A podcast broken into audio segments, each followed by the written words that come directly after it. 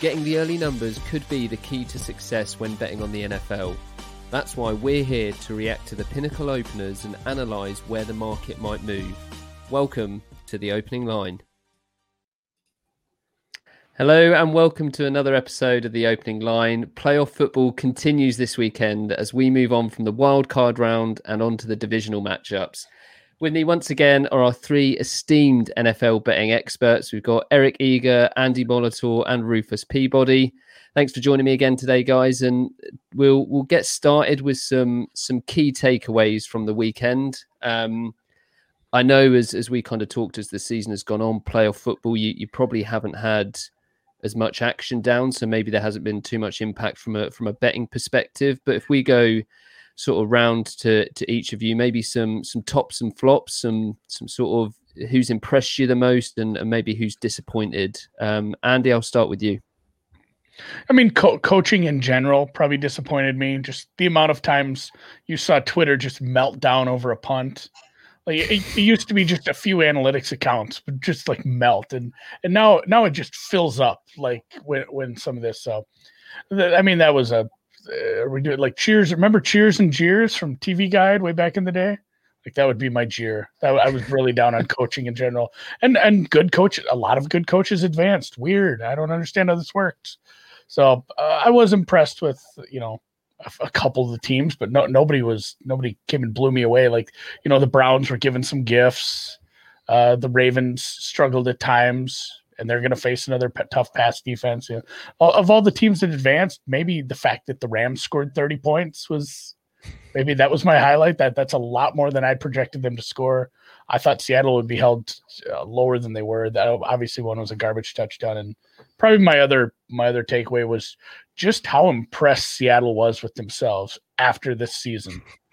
like, uh, like you you had a first round exit as a division champ in a game where you barely got the offense moving, and you're you were very excited because you scored the most points your franchise has ever scored, and wasted another year of Russell Wilson's life. So I I'm I'm just baffled at how some teams judge themselves after season's end. and that, that uh, was, that's what killed me this week.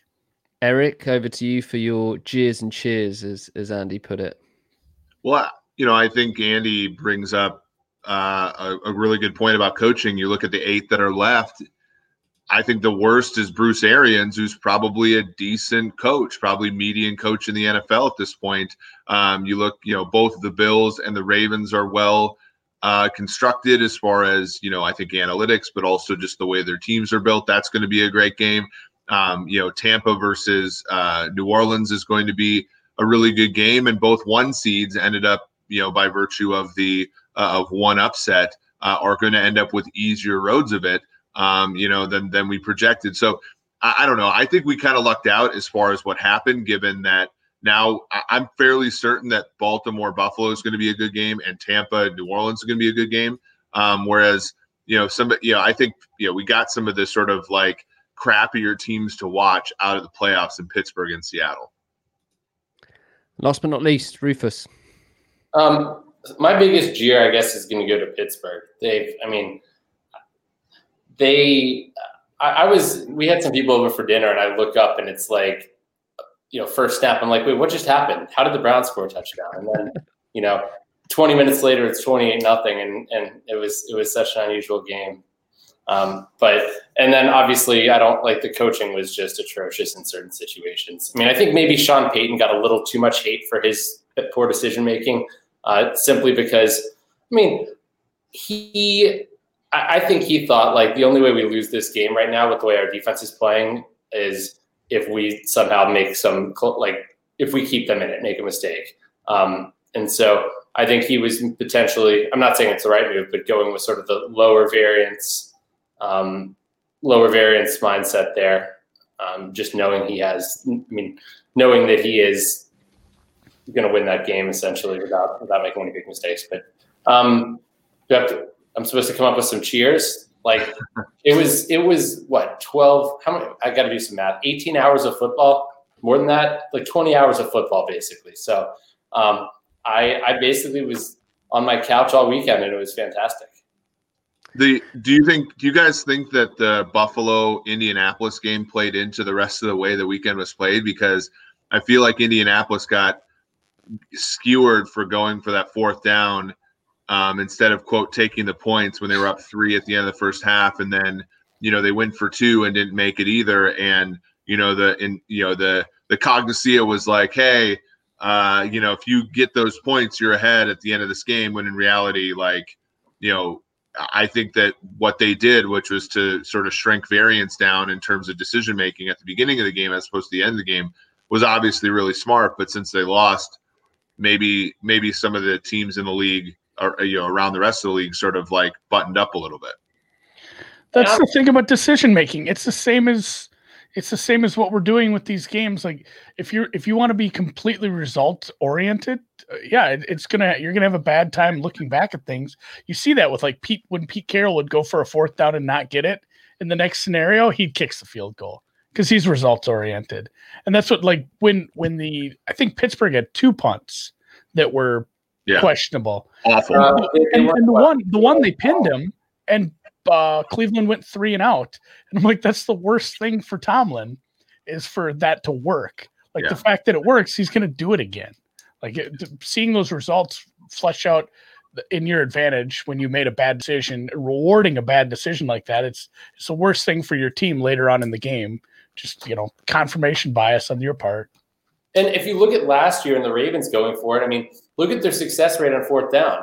They were, I think, they missed one fourth down conversion all year back in 20, the 2019 season, and so it was so easy for them to continue going for it. And people have been saying, why aren't they? They haven't.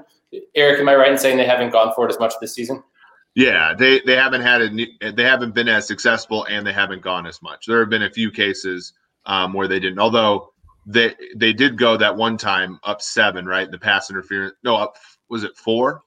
I can't remember, but oh, yeah, they had that. There was the penalty. There was the, the offensive pass interference, and they, then they kicked the field goal. Right. So they there was the juxtaposition of the Titans punting on fourth and two from the Ravens forty, um, and then the Ravens driving the length of the field and going for it on fourth and two, picking it up, but then getting it called back and having to kick a field goal um, in succession. It sort of showed the difference between those two franchises. Well, maybe it was outcome bias in response to Justin Tucker missing a field goal. They were like, oh, this isn't automatic. Maybe the analytics says we should actually go for it. I should look, you know.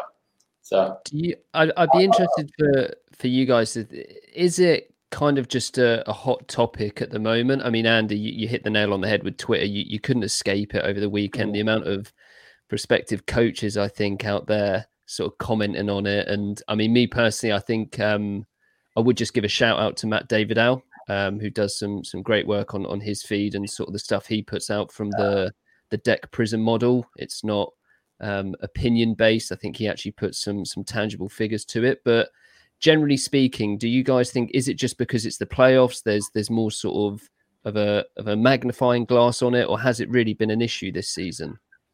Uh, it's been it's actually gotten better. I mean, people have done the the stuff. I can't remember is Michael Lopez from the league or Ben Baldwin from the Athletic have done the and you know and teams are going for more fourth and shorts. Um, I think that the when the playoffs come around, the spotlight is is higher. There's also more. I mean, people are betting on sports more, right? People are a little bit more attuned to how much individual decisions matter because it's like if you're a sports better and you bet on a team to win or to cover, like you, that's what you care about. If you're a fan and if you're a coach, frankly, your incentive structure might be different. You might want to stay engaged in the game longer. Well, sometimes that's at odds. That's at odds with actually winning the football game. You know, like you know, in the case of the Titans punting, trying to pin a team deep, maybe that keeps you know, maybe you think maybe as a coach or, or as a coach, I think what you want to do is if you make a bunch of negative EV situations, but you make them in the same direction as everybody else, maybe you keep your job longer. That's the objective function for them. But for a fan, even who's not financially invested in a game, maybe it keeps you keeps your hopes up a little bit longer. Whereas you can see, you know, sometimes people are afraid uh, for example, going for two at the at the end of you know, the, there's so much value people place on getting into overtime when overtime is really just a coin flip, and in fact, you know, a, a loaded one in the in the order of the favorite. So, like, I think it's I think sports betting has made it even more um, of a of a situation where people are questioning some of these you know long standing decisions that people have made. But it's gotten better league wide. I just think this weekend it took a step back a little bit. I think part of it is it, it, it, has gotten it has gotten a lot better over the last few years, and that's why uh, certain decisions last weekend were so sort of alarming and egregiously, you know, yes. and, and why they were such hot topics because we didn't really expect them, especially among playoff teams and coaches who are. Well, I don't know. I'm not going to say anything about Pete Carroll, but but Tomlin I consider to be well. I don't know if he uses analytics. He sometimes he does the aggressive thing when he shouldn't, but uh, yeah, he, he's he's just throwing darts. Like sometimes it looks like he's being analytically, you know, driven, but it's it's just he can be aggressive at times. Whereas like I had a little more, uh, it hurt a little more to see Vrabel. And if you look yeah. at like the punt index, the punt cowardly index, or whatever it is, like that Vrabel one is in the hundredth percentile. It said. I mean that that was completely egregious. And you know, to your point, it's it's like the you know is you do things according to how they've always been done. You do things according to common wisdom and how most of the league would react and and you're not looked at as making some huge mistake when the game is lost. There, you keep your no, job. You, you, didn't you they can't pin it down like oh you went for it on fourth they went and scored you lost the game.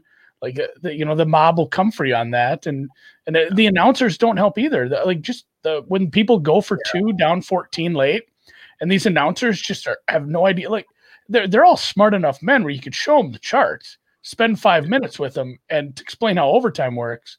Eh, but every week you hear these announcers just baffled by this stuff, and then you get the 15 year old girl on Nickelodeon like, yeah, go for it. That's I, I, was going to say, like, like, yeah, be aggressive. Need there's to start no, getting coaches slimed for for negative yes. EV plays. There, there's no there's no uh, coincidence that Chip Kelly, who was one of the more, you know, he made a ton of mistakes, but he also did a lot of things that were, I think, against the grain. There's no there's no coincidence that he was fired relatively quickly, right? I mean, he went 10 and 6, 10 and 6, and then what was it, like seven and eight or six and nine or something like that? And he was canned, you know, the the the the insular group that is the NFL, you bet if if you go against the grain, you better be successful, right? And that was um, you know, how influential the Eagles were in 17 when they went for a bunch of fourth downs, but they made them. And and you know how to Rufus's point of you know how the Ravens in influential situations last year went for fourth down and didn't make it.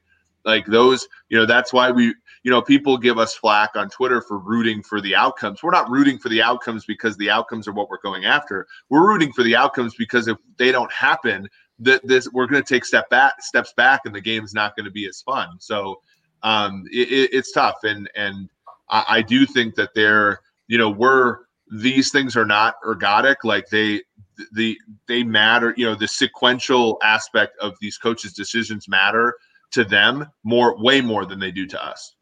So taking that a step further, I mean, look at Doug Pederson getting fired. He went against the grain. He did something that I, I'm sure it wasn't his call. It was, I think, there was some pressure from the front office. He ends up being, he ends up being essentially the fall guy for for this backlash against against doing something that is in the best long term interests of the franchise, at least from a wins and losses perspective.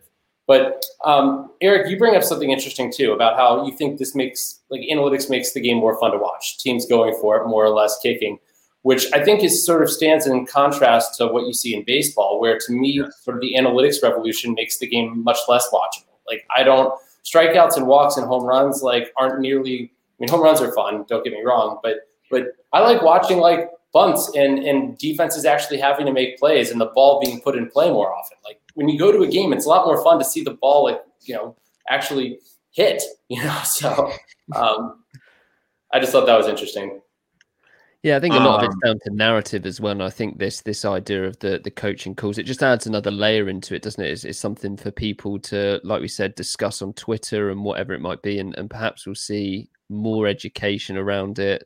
Andy's wish maybe of announcers kind of getting more information or being more educated about the the impact these calls have. But um, one one interesting question I had for you guys just before we move on to the sort of current playoff picture and stuff like that is we've we've chatted before, and I mentioned at the the top of the show about um, maybe the amount of bets that are getting put down uh, is probably been reduced, or it's becoming more difficult as we get into the playoffs now. for you guys, are you are you already looking ahead to something like next season? A, a, lot of people listening to this will, will probably be moving on to the next sport that season kicks off or whatever it might be. But but for, for people that invest so much time into it, what's what's it like for you currently? Can you enjoy the playoffs and the Super Bowl, or have you already got one eye on sort of next season and, and how to to find advantage there?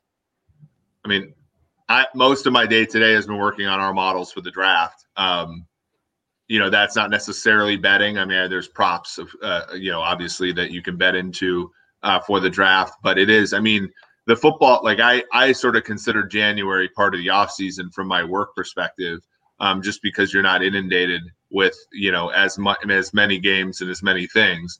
Um, that that's a great question. I, you know, I'm a fan of one of the teams that's still in there, so obviously I care about the games, but like, and obviously, you know, we have to bet on them and produce content and stuff. But you know, it is it is like there just isn't there isn't as much value on the board there. Um, you know, I think most of the money from from people is probably being bet. Most of the bets, not most of the money. Most of the bets are probably on things like props now, um, as opposed to sides and totals. Yeah, the the props. That's a good segue into kind of what I was going to say. That the markets are fairly tight. It's hard to find a ton of value on these.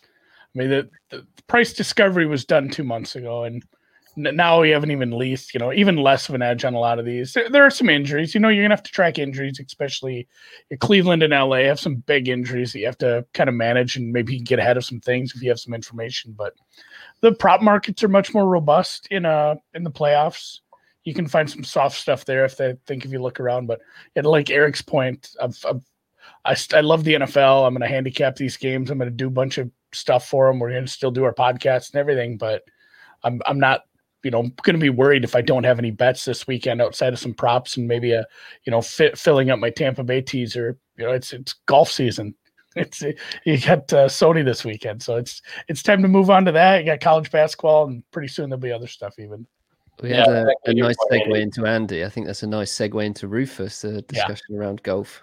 Yeah, I mean that's my my weekly process. Although my weekly process is basically the same regarding golf every week, except for like two weeks in December where there isn't golf. So because you still have the European tour, so it's basically the same.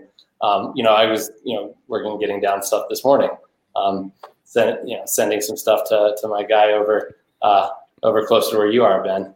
Um, and so, yeah, I mean, for me, like NFL is is more window dressing. Um, I mean, it's it's it's sort of it's the meat and potatoes. It's the entree. It's I don't know whatever. This is an awful metaphor here, but for, for, for most people, um, and and it's and I and I love watching the NFL and, and I love watching college football too. But at the same time, I know that's not it's it's not the most efficient use of my time to really spend a lot of time on it. All right, well let's uh, let's get back to the the here and now and what, what is going on this season. Um, before we do get into the matchups, a quick maybe look at sort of where we're at in terms of futures. Um, obviously, eight teams left in it. Um, I guess the the question would be if if you could hit reset now and sort of look at the the list that we've got for the outrights is there anything there that sort of jumps out to you as a team that might be undervalued or, or people are overestimating their chances? Is there is anyone still got any live tickets that they're they're kind of watching along with with interest? What's the the situation for you guys in terms of futures? I have I have a lot of Green Bay. Um, I I thought that they were a little bit uh, undervalued last week. Um, and also early, I mean, like they were like 26 to one or something after week one, when I think, you know, a lot of skepticism, uh, uh, you know, going into the season, the Packers weren't even the favorite in uh, many places. They might have been a favorite in some places like Pinnacle, but they, uh, there were a lot of places where they weren't even the favorite to win their own division. Um, and after week one, you could still get them at something like 26 to one to win the Super Bowl. Um, so that I have a decent amount of Green Bay, as much as it kills me being from Minnesota. Um, but I, the weird thing is, is now I feel like their path is maybe, I don't know, you guys can back me up on this. I think their path is maybe a little harder now, the way that things sh- shook out this past weekend. Um, but I have a little bit there. Obviously, Kansas City, I think, had value early, but not not for the last you know eight weeks or so. Um, and I think Tampa Bay has a little bit of value going into this week.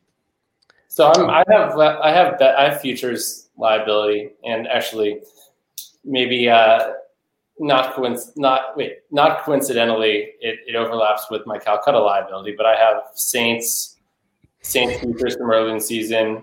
Uh, I have Rams to win their conference, and I think just conference, and I have a little bit of Bills to win the conference from from back in October. And I'm, I'm actually I'm just trying to pull up Pinnacle uh, numbers. I you know actually I had a, a discussion with um, David Howe actually this this week about the Saints. He and I have differing opinions on the Saints. Like I ran my Sims and I make basically the Saints the second most likely team um, to win the Super Bowl, and and he's you know, I have him like twenty I have him like twenty one percent, and I know that's like quote wrong. I mean I know that's that that's that's not okay. That's not the number I would use going into a Calcutta. I would book action based on that. Yada yada yada. That's what the model says. Um, the models obviously has its weaknesses, but um, but you know I was able to get a seven to one actually um, right now, and and he's convinced. He he thinks I do, he thinks I do better parlaying the money line three straight weeks than than seven to one, and I kind of disagree there. But uh, and I'd, I'd be interested to hear you, you, your guys' take there on what you think the line would be so what what the line would be against Green Bay next week um, if they play Green Bay or the Rams, if that's the case. Assuming, You're talking about the Saints? yeah, Yeah. What's, what's their money line today? Like, what are they minus one seventy five this week? minus three. mu- See, so it's minus three juiced, like what sixty one percent or so. No big. Yeah, Yeah, minus 165 on it, Pinnacle. it, it, it's so it's so goofy trying to do this. And I do this all the time with tennis outrights when you're looking at this with different tournaments, and it, it's so tough because you got to look at like there there is like a worst case scenario where it's like oh you know the the Browns made the Super Bowl, and all of a sudden you really wish you had that seven to one or yeah I, I'm not sure who the lowest. I, I'm guessing that would probably be the lowest in the out of the AFC. But sure. you know, if they face if they face Green Bay and Kansas City, it's probably close. Or I'd have to look Well, at what it. is- what is the price against Green Bay? Like, yeah, so if you That's if you price. assume let's say you assume so let's say you you try if you try the money line rollover and they're let's say three point underdogs well I, in I'd both- in- like one and a half.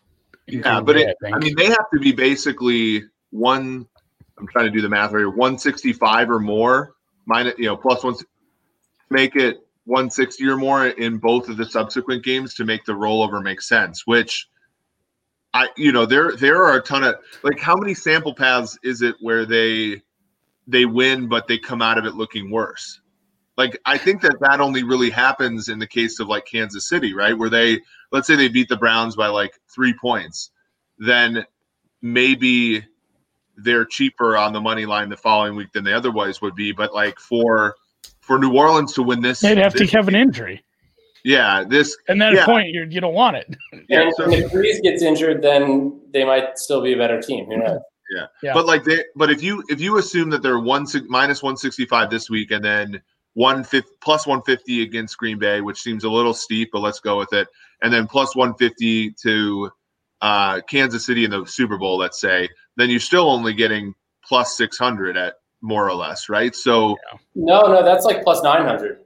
Is it? Am I am I making a an error? Yes, I- okay, never times two point five. What's decimal on? Nine, Yeah, nine- yeah, you're right. You're right. I made a I made a, a miscalculation. I Yeah. have ni- I have nine point nine six percent if you're um, so plus nine hundred four if you're going minus one sixty five plus one fifty plus one fifty. Well, let's roll it Yeah. over.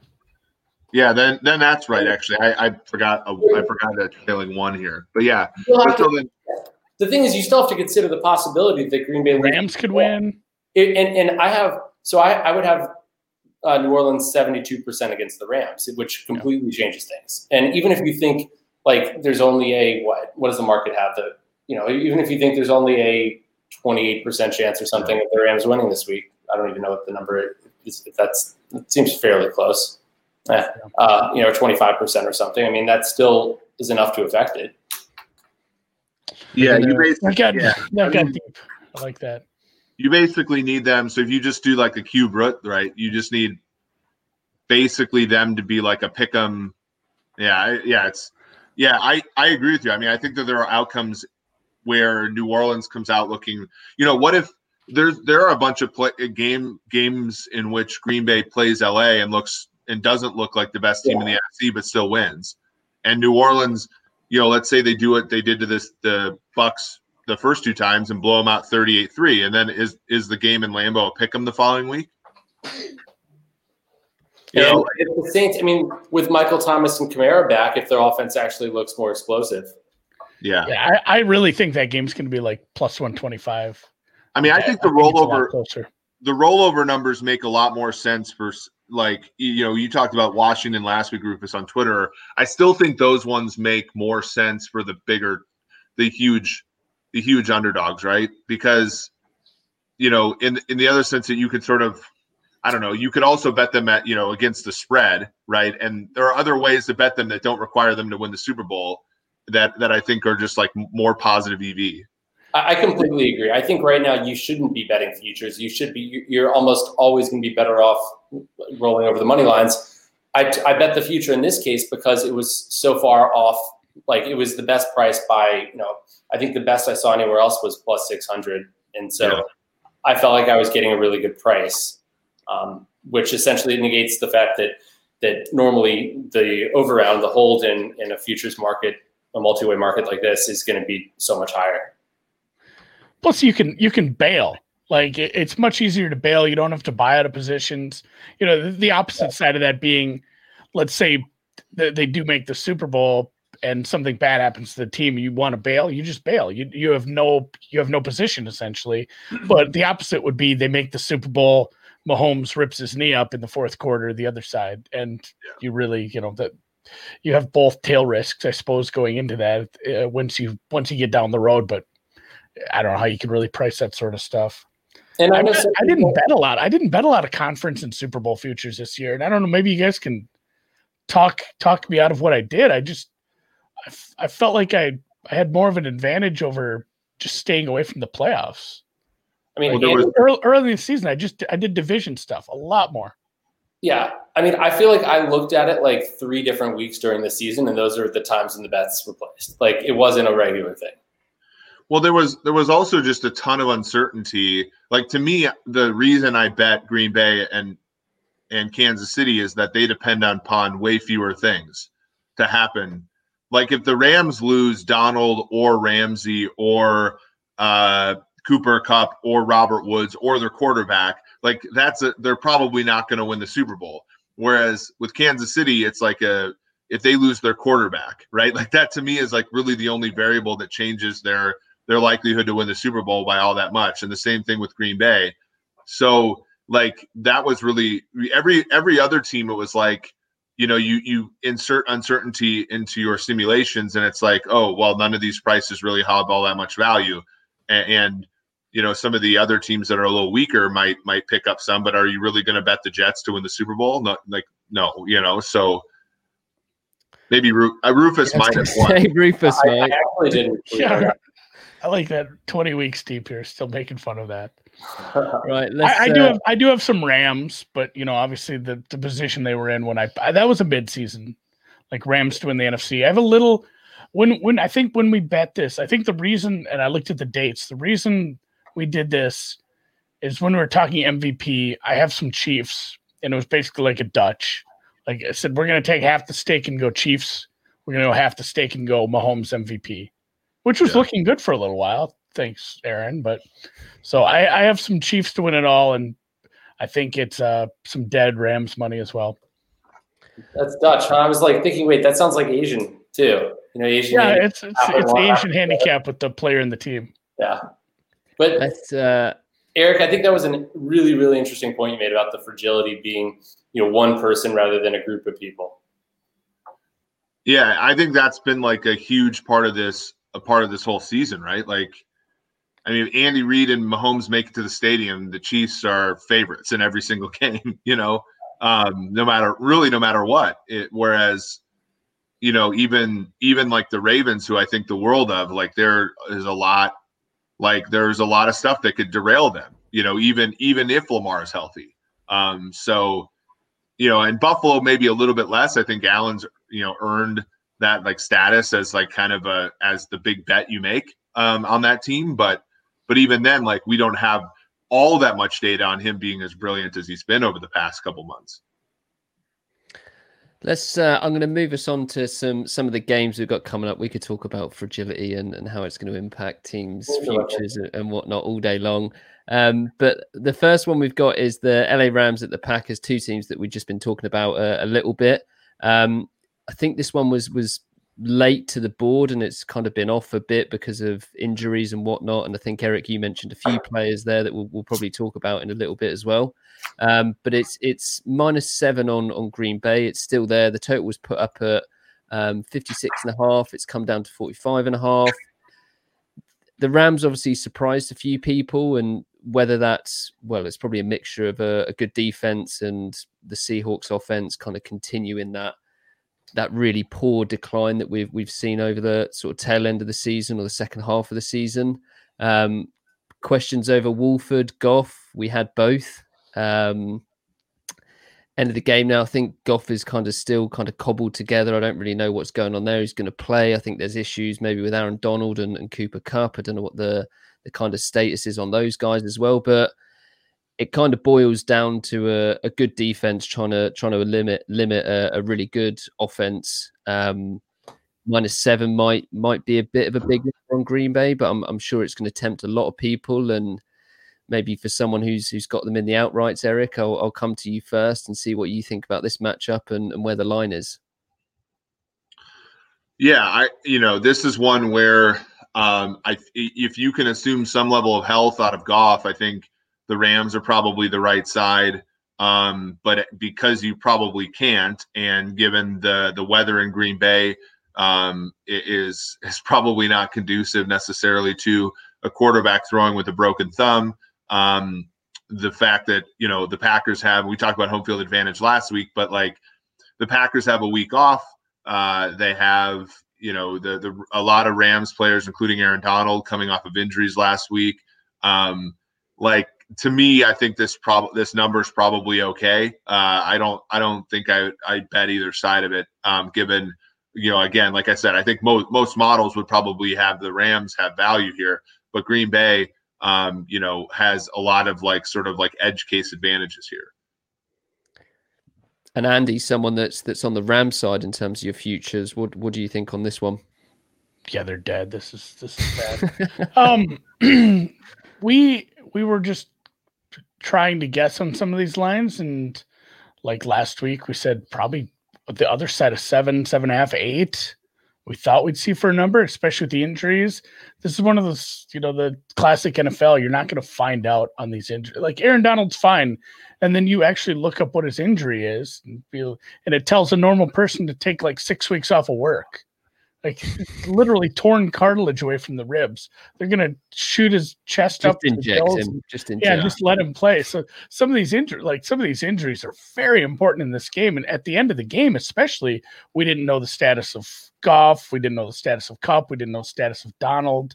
Um, wasn't wasn't there one even even Akers I think was dinged up a little towards towards yeah. the end of the game. Said like if if like one or two of these guys doesn't go, like seven and a half might be value because there's some issues here.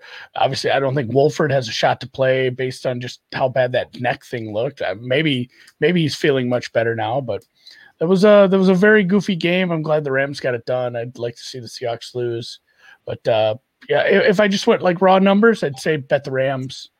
But uh, I I don't I don't think I can make a case for a team where we might get to game time and realize, oh, guess what? Aaron Donald all week said he's going to play and then they're gonna realize he's gonna be in a snap count. He's one out of three plays out there on defense.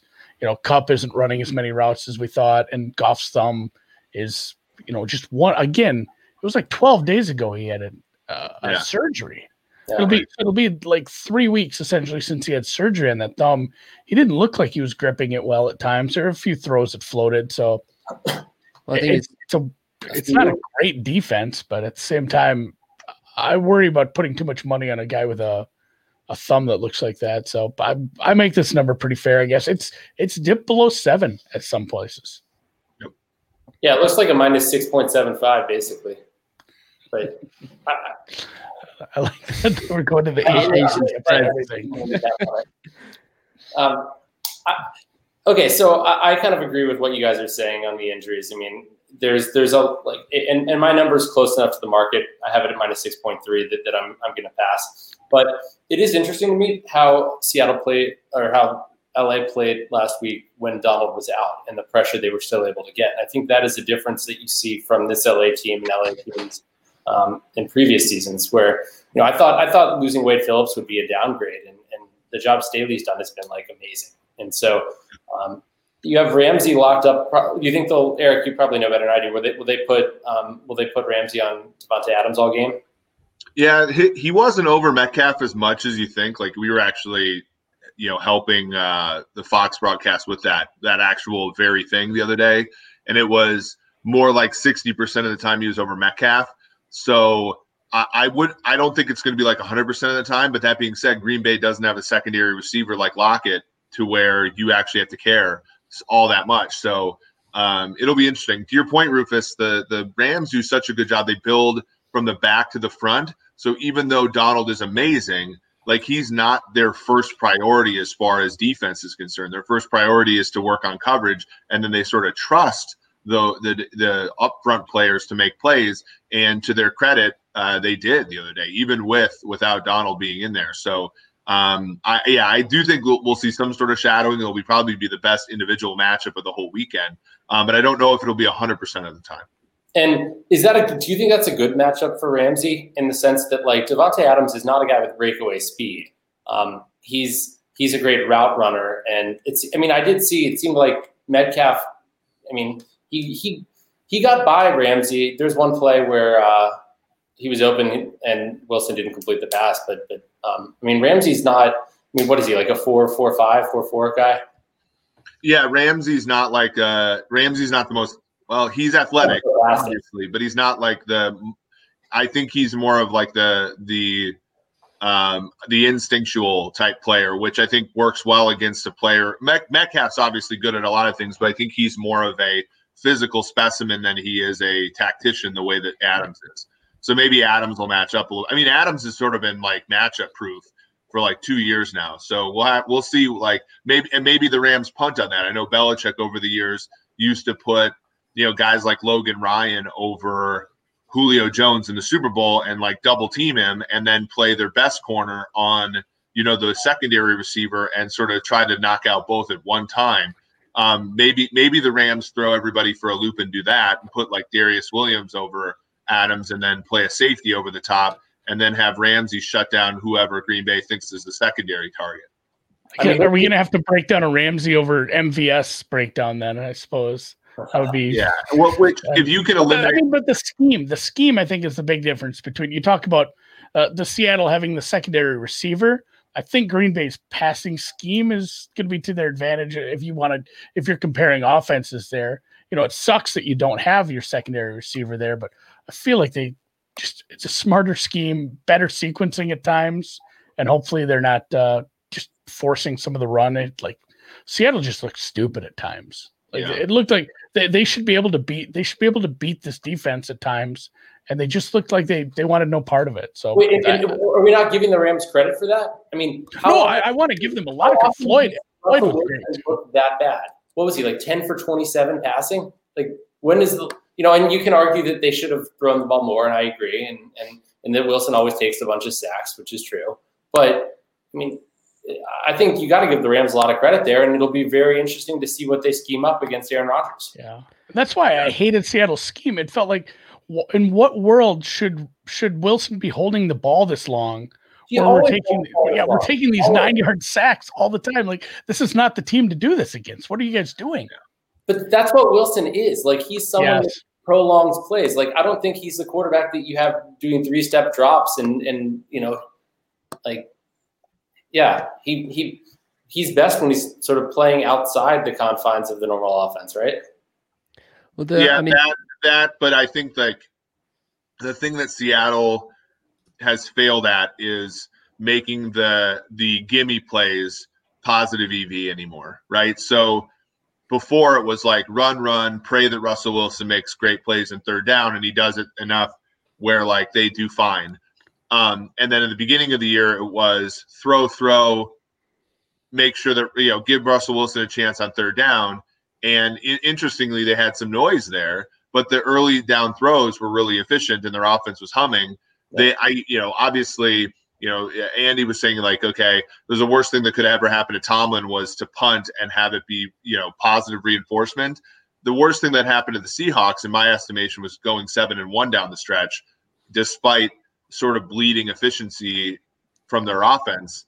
Um, you know, because again, like to me, it's it's never about the the the off script plays for Wilson. It's about making sure the on script plays have some efficiency. And unfortunately, I think Seattle sort of like always gravitates towards the inefficient on script plays. I think it's it's quite interesting that last week we we talked a little bit about Sean McVay and kind of the the genius running out towards the end of the season, and and obviously I think he was quite influential in, in getting the job done against the Seahawks. Is that do you kind of begin to consider or kind of think more about that and and how maybe he's not a, a bad a, a playoff coach or late season coach that people might think? Yeah, I think I think he he deserves a great deal of credit for this season in general. Um, I don't know if I'd put the the offense on him this last week more than just you know he had they had some great individual performances by Cam Akers, um, and you know some some luck. Obviously, they had an interception return for a touchdown. Wide receiver screen on a screen, yeah, they, Eric. They had a, they had a oh, punt right that turned that game from a ten point game to a seventeen point game. Um, so like I think McVay, yeah, McVay at worst is is earning like a neutral, you know, playoff grade from me, I would say. But like I don't know, I'd have to go back and look. I don't know if I'm I'm like all that impressed with that game specifically, but he didn't he didn't like play so poorly that they got shut down, which is of course good. All right, well let's uh, let's move on to our next one, and we've got next on our list is uh, Baltimore Ravens at the Buffalo Bills, and a minimal movement on this. The total was up at 50, or it's at 50, sorry, it opened at 49. Um, Buffalo, the favourites, minus two and a half, and uh, the betters are they're pretty, pretty much splitting them straight down the middle at the moment. Um, a lot of what we talked about last last week with with Baltimore specifically was the the the way they've played this season or the way they've been forced to play this season was kind of a, a bit different to what we saw last year and the the Lamar run game and obviously we had one pretty impressive play that that put that to bed a little bit. Um, and we saw the the Lamar playoff narr- narrative also disappear. Um, Bills, I think, will probably disappoint a lot of betters. Um, got the win, didn't get the cover. I think it's going to be interesting this week in terms of the activity on the market to see if people turn against them quickly after a, a really good season as a whole and, and certainly end to the season as well. Um, it's going to be close here it, it could maybe get to the three. It could maybe go completely the other way to the to the Ravens. But what do you think, Rufus? So I, I lean Baltimore here. Um, this is an interesting one in that that using Massey Peabody with a prior makes the game well, well, and, and well, first off, then I have to figure out what I'm doing for home field advantage here. Buffalo's going to have some fans in the stands, um, so I, I actually am giving them what would be sort of 60% of the normal home field advantage in this you know, with the this, you know, with the geography, et cetera, et cetera, with all the other stuff I include in there, um, and the unfamiliarity is in this particular case. Um, but but I, I, would make it my Buffalo minus two tenths of a point. So basically, pick them um, with the prior because that that beats Baltimore. But but on the, based on this season alone, I only have it. I have it Buffalo minus one point nine. So um, regardless, I'm directionally the same. It just, I mean, it would need to get to three to really take the side there. But I think um, teasing, I mean, it's obviously the the you know um, basic strategy Wong teaser uh, leg is fantastic there if, if you have something to tease it with. And Andy, what about yourself? Yeah, I do have an open teaser. This might be it. Two, two and a half feels pretty good. Total's a little high for that sort of thing, but I think this total's a little high anyway. Um, and totals are just high. Like if you still want to play Wong teasers, you're not going to get totals at 40 anymore. They're a few and far between this year. Um, I lean Baltimore as well. I, I this is another one when we said what what should these lines be. I said this would be a pick. I thought this would be a lot closer. I guess there's not a ton of you know some of these people are hanging a real juicy one or a two. It's not like there's some huge value on the one and the two. It's not that far off. Uh, it is the third straight road game for Baltimore you can take away the I mean, week 17 was Cincinnati. It, it was a, a cake game. They won. I think they only gave up three points. That's not a huge travel spot. None of these are like you're not going to the West Coast. You're not going out to you know Denver or any for these games. It's Cincinnati, Tennessee, Buffalo, but it's still another road game. There's a little signal there, but if you go look at those some of those signals, and my podcast partner Drew pointed out, like if you take the small sample size of teams that have had to do a third straight road game, there's some nasty ones in there where it's like the Chargers popping across to a few teams, and then their third game was like to New England. You know, that's much different than Baltimore to Buffalo, especially when you know week 17 was just a it wasn't a formality. They needed that win over Cincy, but uh, you know, even so, even with all that, I I probably see some value in Baltimore here, and I will obviously be cheering for Baltimore for Calcutta reasons. I think we could. Yeah, uh, Drew, Drew was Drew was Drew was in a bad place, and it was ten nothing. Is that your team? Do you, wait, do you have the Ravens for the Calcutta? Yeah, that's yeah, that's uh, that was uh, when it was ten nothing. There, you you get the DM for the text saying, "At what point did we cheer for this team to lose by the most?" I'm like, "Come on!" It's like, like we, you know, the halftime shows. If they would have been down ten nothing and a half, there would not have been a halftime show. It'd have been just just canceled, canceled until morale improves. And I, I think we could be on for a full house here, Eric. I know I know you like Baltimore. Is uh, do you like them enough at two and a half? I, I actually this is one I disagree with everybody on. I guess I, I like Buffalo here. I my the reasons I like the Ravens are almost all reflected in the reasons I like Buffalo. In that both teams use all four downs. Both teams are you know very smart analytically, very good franchises. Buffalo, I think, has a little bit more of a sustainable way of winning on offense, which is throwing the football to really good receivers. And while I think the Ravens have a good defense, I I don't think that they're perfect there. I don't think that they're a great pass rush. Um, and Buffalo's defense does a really good job, and they did it against Indianapolis of enticing teams to run the football, being enough of a speed bump, getting teams into late downs. And to Philip Rivers' credit, he converted a lot of them last week. But if you look at you know the way in which you know obviously Baltimore wants to win. It's it's running the football on early downs, avoiding third down, and I think Buffalo's good enough on defense to force enough third downs where Lamar Jackson, you know, some of his deficiencies throwing the football are, are highlighted a little bit, and so. Um, this is one where I disagree, but I, you know, obviously, I think both of these teams are great. I wouldn't be surprised if either team won, but I, I'm going to lean a little bit. I well, I, I like Buffalo minus whatever it is, you know, it was one and a half one time, minus two and a half. I, I think it, I make it more like three and a half. All right, then. Well, let's uh, let's get on to our next one. Cleveland Browns at the Kansas City Chiefs, and we're into the divisional round with a double-digit handicap, thanks to the the Browns and their defense and a, a weird first quarter against Pittsburgh. Um, it is 10 and a half on the Chiefs, uh, a, a, really hefty total as well at 56. Um, a lot of people are going to say the Chiefs will win, that they won't cover. Does anyone think that won't be the case, or does does anyone want to be brave and, and maybe make a case for the Browns? What what are we thinking on this one? The the question is like, and I, I'm asking everyone, like, how much how much value can you place on their home field plus the buy?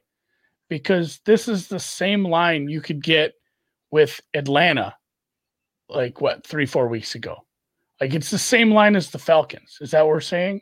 Like that's where it just there there is a premium, but there should be a premium on a team that just scored that many points as well. You'd think so.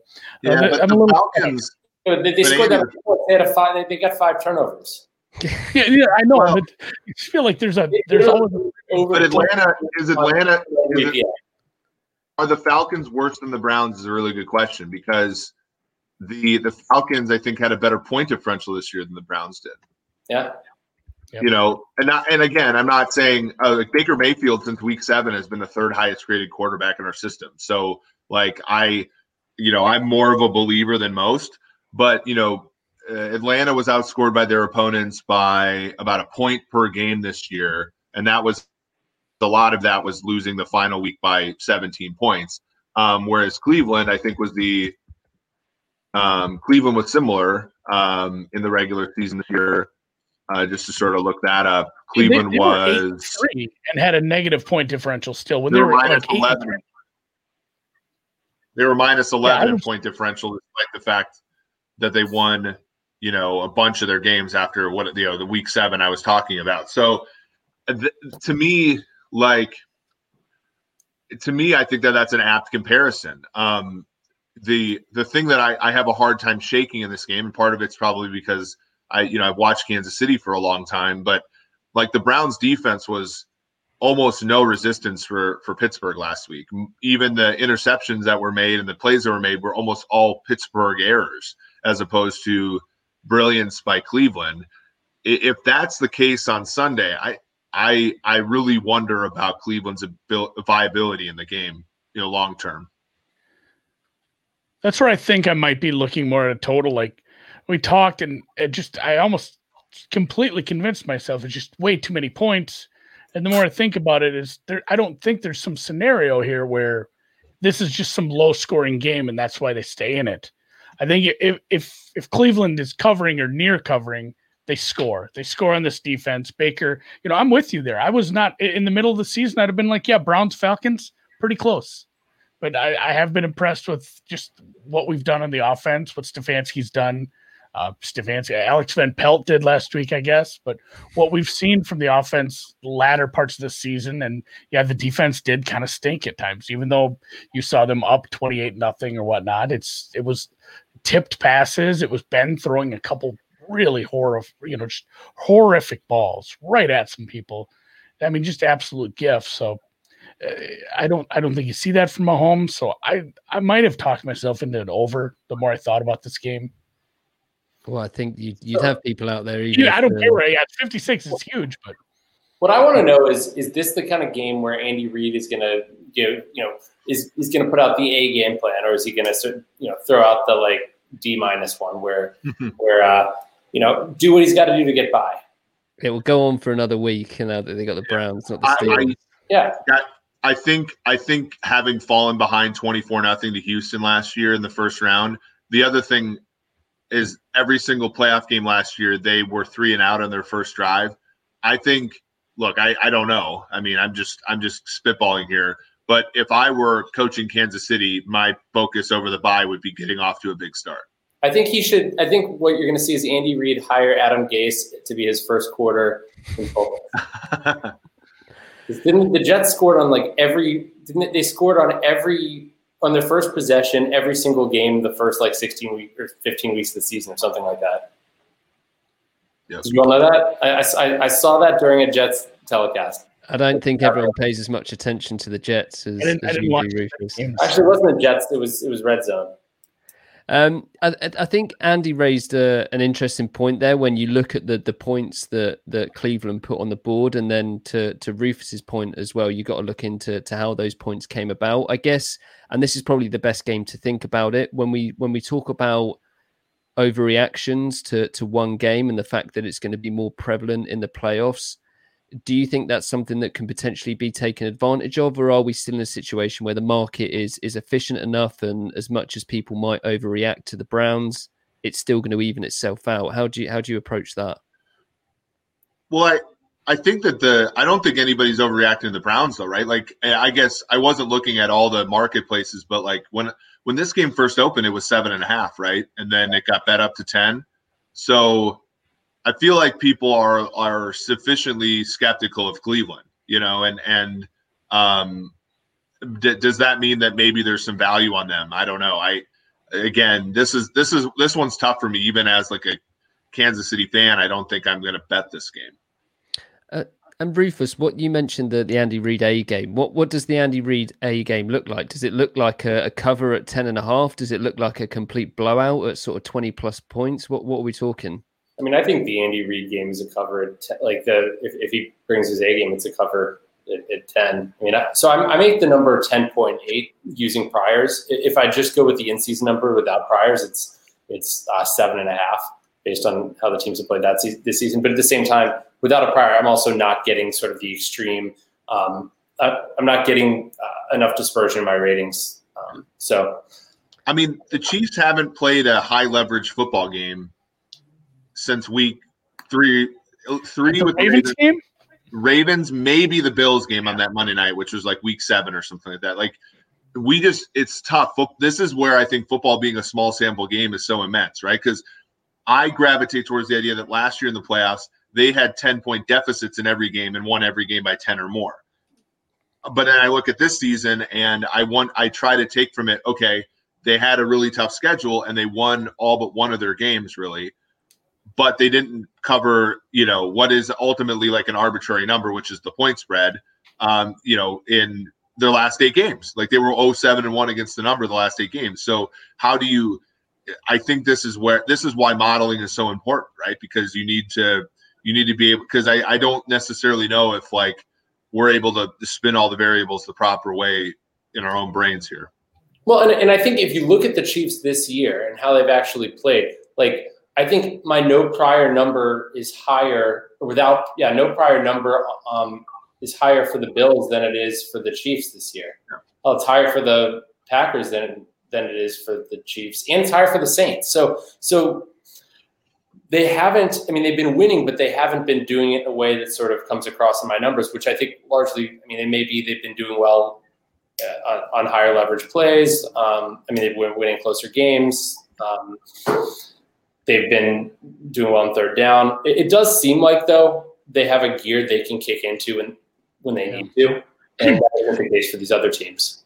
Well, and and the cover streak, you know, it, it deserves some con. The non-cover streak deserves some context. Like two teams that are still in this playoffs in in the Saints and the Buccaneers, they covered versus those teams essentially. Yeah. Like those were Yeah. those got those got backdoored by.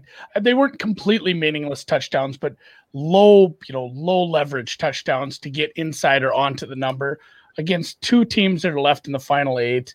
And both of those games were on the road, I believe. So I mean, Yeah, the and the cover Dolphins streak, game there's a lot of variance at the end of the game. The que- I mean, the question is so. So I de-weight like so. I've, I've predictive weights for each play based on you know. So it, it de-weights the lower leverage coverage time plays um, in a in a continuous function. But at the same time, I feel like there's certain case certain teams maybe where you want to de-weight a little more, and others where you might want to de-weight a little less. And it seems like in this particular case, I mean, the, the Chiefs are a team that that I think maybe on the side where, um, based on the situation, you you want to sort of uh, de-weight a little less and maybe weight the more important plays a little more. I mean, this is just me talking out of my ass right now, though. Right, let's uh, let's get on to our final game: Tampa Bay Buccaneers at the New Orleans Saints. And again, I mean, it goes without saying, it's another good matchup, uh, another close one according to the market. Um, we've had a little bit of movement on New Orleans initially. They they opened up at minus three and a half. They're down to down to the three, um, and the the total's also been pushed up fifty to fifty two. It's going to be billed as as Brady against Brees. Um, we know there's going to be much more to it than that, and I think I guess the the Tampa Bay sort of narrative or story is that they've been playing better, a good performance from them at the weekend. Saints have, have got all their pieces back together and, and really kind of fully fit. Not, I mean, they, they covered pretty easily against the Bears, but it, it didn't seem all too convincing, or maybe as convincing as, as people would have hoped. Um, but one, I guess, for for Rufus to to kick us off here, liability in the outright. What is it? Just straight up money line? So first off, I want to know is this has to be the game with the, the oldest combined like age of quarterbacks.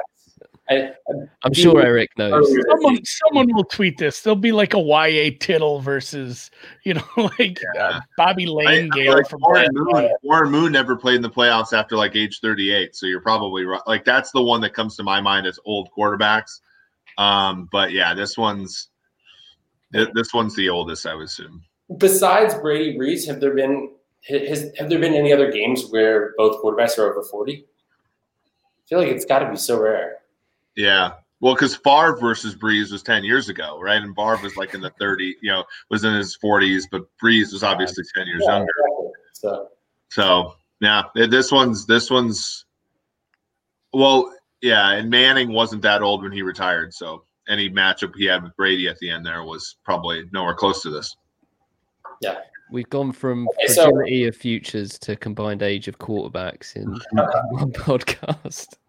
I'm So- looking at George Blanda games right now, you guys. man, yeah, Well, uh, so this game I feel like is if you just grade the talent on the two teams, I think Tampa Bay is should be the side. But I I think that New Orleans laps them a little bit on things like coaching and depth and then that kind of thing. Like that to me is is where I look. I I think New Orleans has a really stable team. Like they're they're they're really good.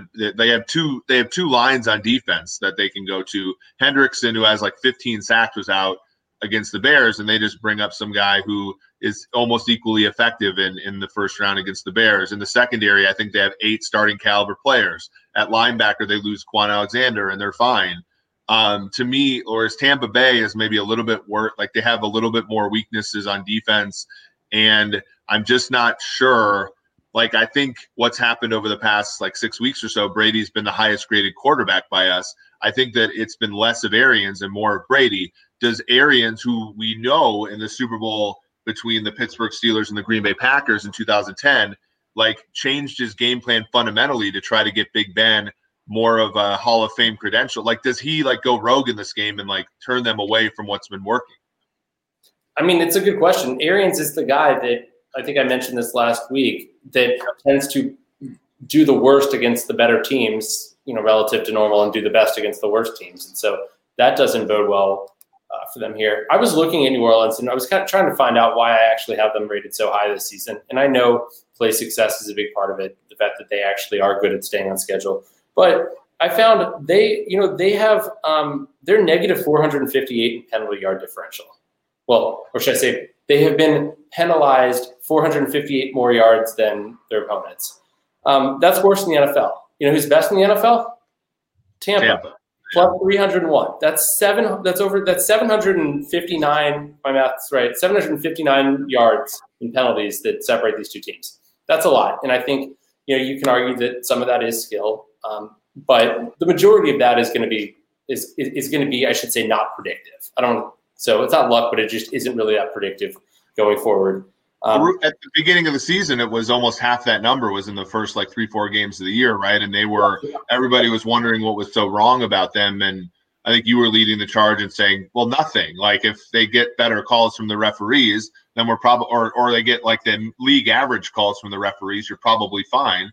And that's really what materialized. You know, right. they since the beginning of the season, they they lost a game where Taysom Hill was playing, and they lost a game to Kansas City in the first game Brees returned. But other than that, they've they not only won a lot of games, but they covered a lot of games. And yeah. they're you know they're they're a very impressive football team. I think I think the betting markets are down on them because they're not as flashy. Like they're they're they're hard to watch on offense, but they're not. That doesn't make them ineffective. Yeah. So so on defense, the first seven weeks of the season, they gave up a success rate of forty six percent on first on first and second down. Um, since then, 46.3%. That's basically been the same. But on third down, the first seven weeks of the season, they were giving up a 53% success rate. On third and fourth down, I should say. That's been 31% since. So that has been sort of they were sort they were very unfortunate on on sort of these higher leverage downs early in the season, and that has since um, gone the other direction and, and been much more in line with with the defense they are. Do you think the first two matchups shade this number at all? We were discussing that earlier. Like, which way? Uh, that that's what I'm saying. Like, d- according to my numbers, I don't really think so. But do you think they shaded at all? Especially one being just such a. I mean, it was a trouncing, but it was an odd game. When somebody trounces someone so early in a game, it just the whole rest of the script is throw like that game's hard to use. It's like Cleveland Pittsburgh almost. Yeah, exactly. Like how do how do you evaluate the game? We're, yeah, I don't know. So I actually just queried yesterday. I was curious, um, and this could be wrong. I was just, um, but but just in my database, like teams that have won twice in the regular season and, and met in the playoffs, and they went six and four uh, in the playoffs. And I, I was then I was like, oh well, you know, what was what was the average spread? The average spread they were like a, only a two and a half point favorite on average. Um, yeah.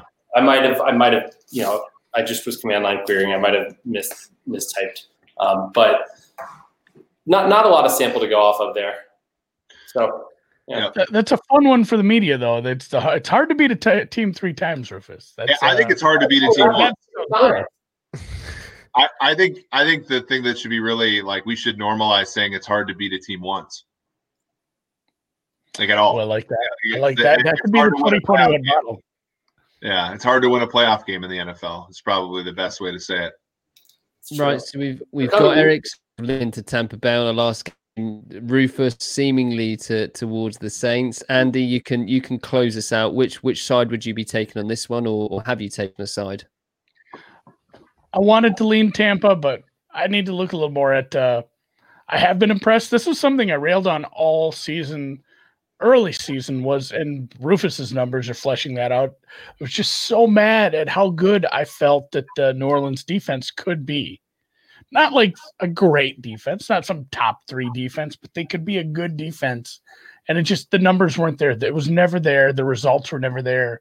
So the fact that they have played up, I don't know the if you know they brought Kwon in at one point, but it's not like it's not like they made massive changes. It's just I don't know if it was bad variance on third downs or who they played or just some of the play calling. So I'm pretty much on market with this one. I wanted to lean Tampa early, but I'm looking at some matchups. I, I'm just hoping this one's good because I think what's cool about the playoffs this year is if if chalk holds for Kansas City and Green Bay, both championship games will be really good because yes. I think whoever comes out of Baltimore, Buffalo will be a good side, and I think whoever comes out of this game will be a good side. So that that to me is a, a real fun development. Unlike like last year, like Chiefs Titans, come on, like that, and and even like I feel like the Packers were not up to the task against San Francisco. Whereas I think I don't know what do what do you guys what would you guys make the spread Kansas City against uh, either Buffalo or Baltimore? What what would you what are you using for home field there? That's the real question. Yeah, I- it's, I've it's been still no one. fan, no fans from KC ever, right? No, no, Kansas City's had uh, ten thousand or so fans every game this year. Yeah.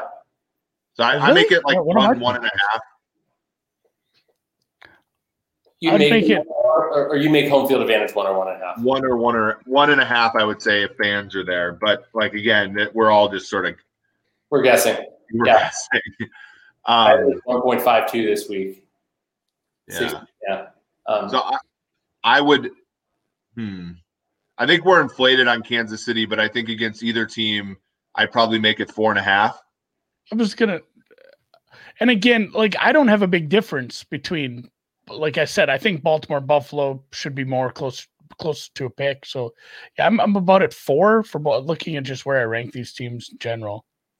And See, yeah, if you give if you give them a point, I guess. So I have I have Kansas City, yeah, like three point six better than Buffalo. And Baltimore's right there too. So uh, either way, uh, and you're right. Either way, it should be a pretty good game. And if we get Green Bay against, uh, essentially, whichever way that NFC South game goes, it should be a good game there too. Yep. We just Yeah. can't have the Rams or Browns. you do want something. Right, let's uh, let's call it a day there. The the games are dwindling, but we still managed to to run over an hour. Um, we'll obviously be back next week to to talk more football when we get onto those those games. But Eric, Andy, and Rufus, thank you very much for joining me again, and and thank you to everyone for listening. All of the odds are available on pinnacle.com. Good luck with your bets, and remember to please gamble responsibly.